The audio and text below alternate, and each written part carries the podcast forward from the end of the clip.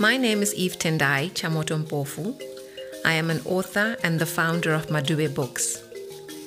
This is a collection of bedtime stories narrated by a number of storytellers in different African languages.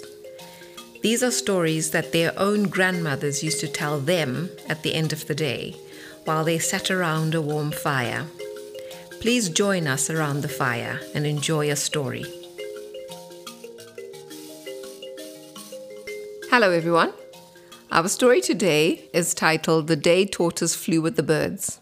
It is told in the Ndebele language spoken in Zimbabwe and parts of South Africa, and it is narrated to us in isiNdebele by Ugogo Ulady Mkandla, and I will be narrating it in English.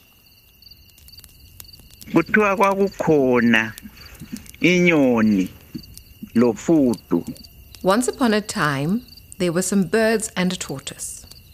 kwasekusiba lendlala enkulu inyoni zaphapha ilizwe lapho kwakulokudla khona One year, there was a great hunger in the land, and the birds flew off to another land where there was plenty of food. zasezicabanga umngani wazo ufudu zabuyela ukuthi fudu sibonile lapho sokulokudla khona manje wena kawuphaphi When they arrived, though, they thought of their friend Tortoise and went back to fetch him. They told him, Listen, Tortoise, we found a great place with lots of food, but you don't fly. into esingakunceda ngayo sizadinga ugodo omnye abambe ngapha omnye abambe ngapha wena ubusubamba phakathi laphakathi The only thing we can do is to find a stick. One of us will hold it on one end, and the other will hold it at the other end, and you will have to hold it in the center. siphaphe lawe uhambe uluma ugodo lolo size siyefika uvele ungalingi ukuvula umlomo wakho We will fly with you all the way, and all you have to do is just bite the stick and keep it in your mouth, and stay like that all the way until we arrive. Just do not dare to open your mouth. baphapha lo fudu And so the birds took off and flew with the tortoise. abantwana basebebona ufudu emoyeni inyoni ziphapha la zibahleka bathi khangelani ufudu ulengiswe zinyoni khangelani ufudu ulengiswe zinyoni Some children down below looked up and saw Tortoise up in the air, hanging between the birds. Oh, what a sight!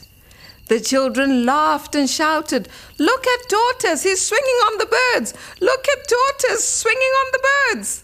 ufudu wasezonda Tortoise became very angry. wasevula umlomo ukuthi athethise abantwana wahle wawa wakwatuka yikho waba ngamaxolo waba njeya He opened his mouth to shout at the children, and as he did so, let go of the stick and went crashing to the ground.